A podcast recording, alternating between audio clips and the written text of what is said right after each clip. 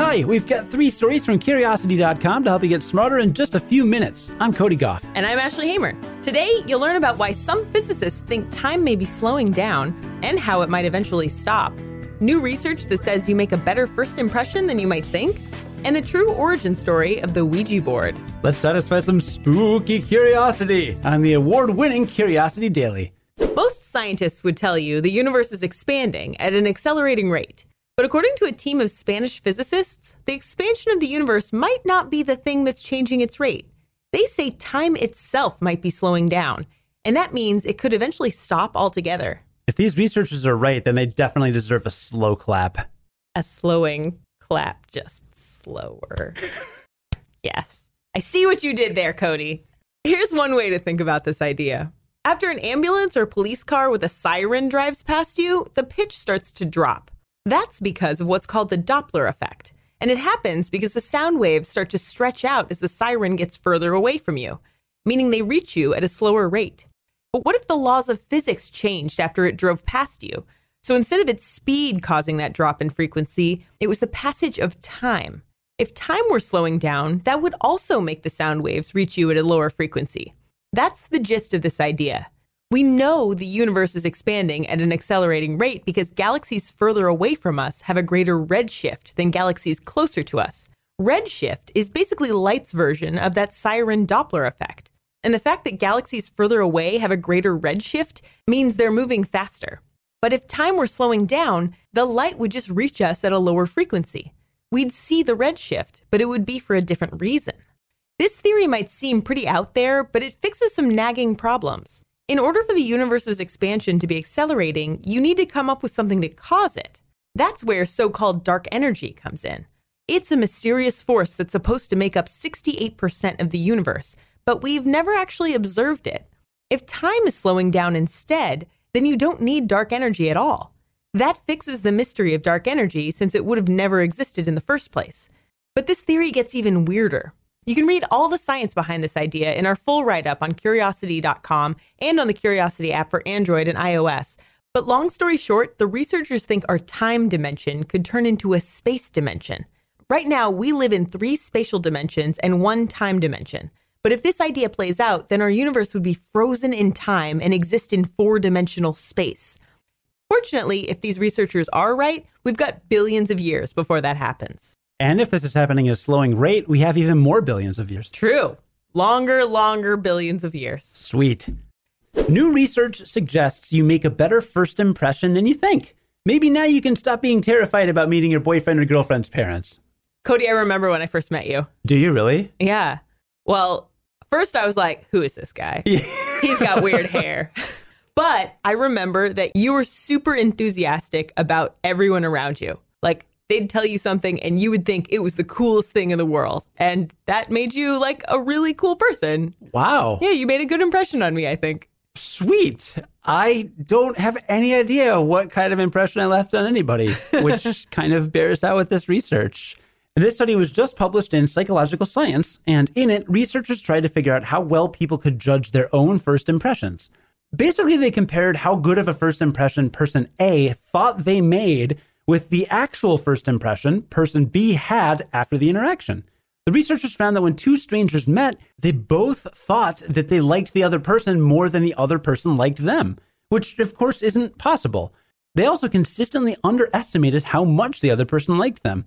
And this was the case in lots of different settings, from people in a controlled lab setting to participants in a personal development workshop to first year college students who were getting to know their dorm mates. One of the study's authors calls this difference the liking gap, and it was equally true in men and women. We have a few psychological quirks that make us see ourselves differently than others. We even talked about asymmetric insight on an episode of this show earlier this week. But usually those quirks make us think we're better or more insightful than other people. Meeting new people is a rare case where you typically see yourself as worse. One of the study's co authors explains this with a theory that we are self protectively pessimistic about social interaction. We avoid disappointment when we assume a new relationship is going badly, even when it means ignoring signs that the relationship is actually going pretty well.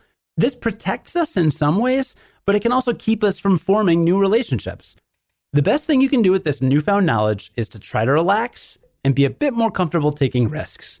You're more charming than you think. And hey, you've got great taste in podcasts too. Before we get to our last story, I want to give a special shout out to some of our patrons for supporting our show. Thank you, Brianna Webster, Julian Gomez, and David Broshinsky for contributing to our Patreon page.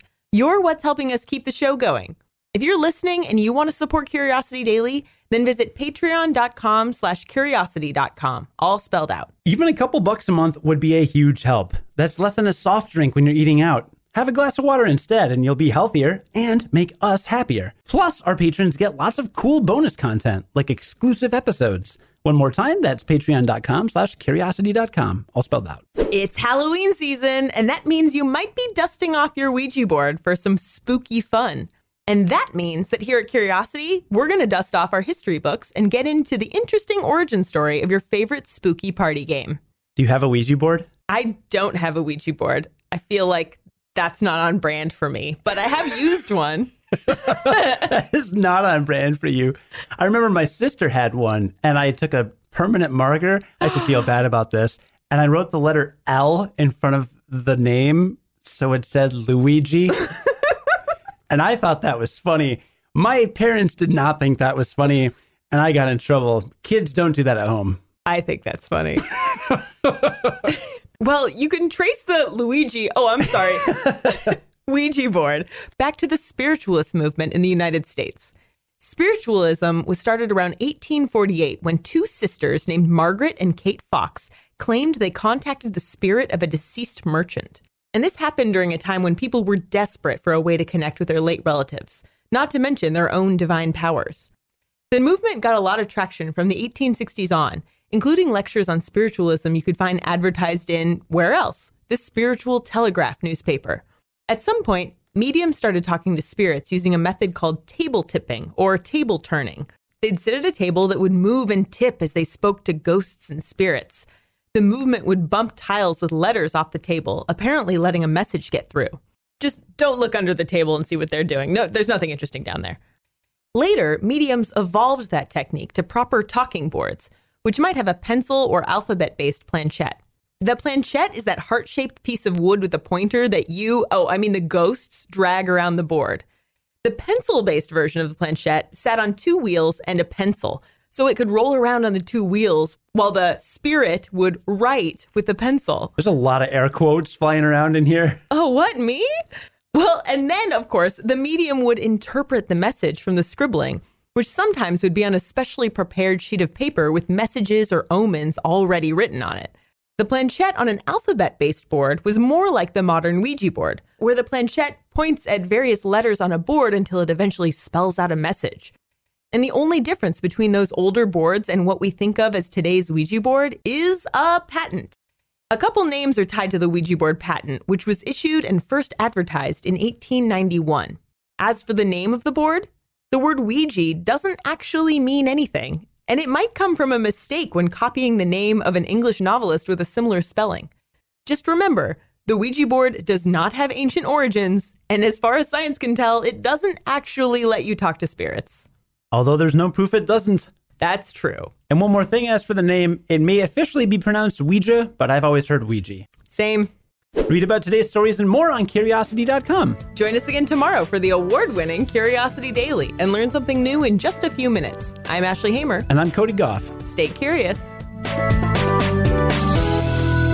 On the Westwood One Podcast Network.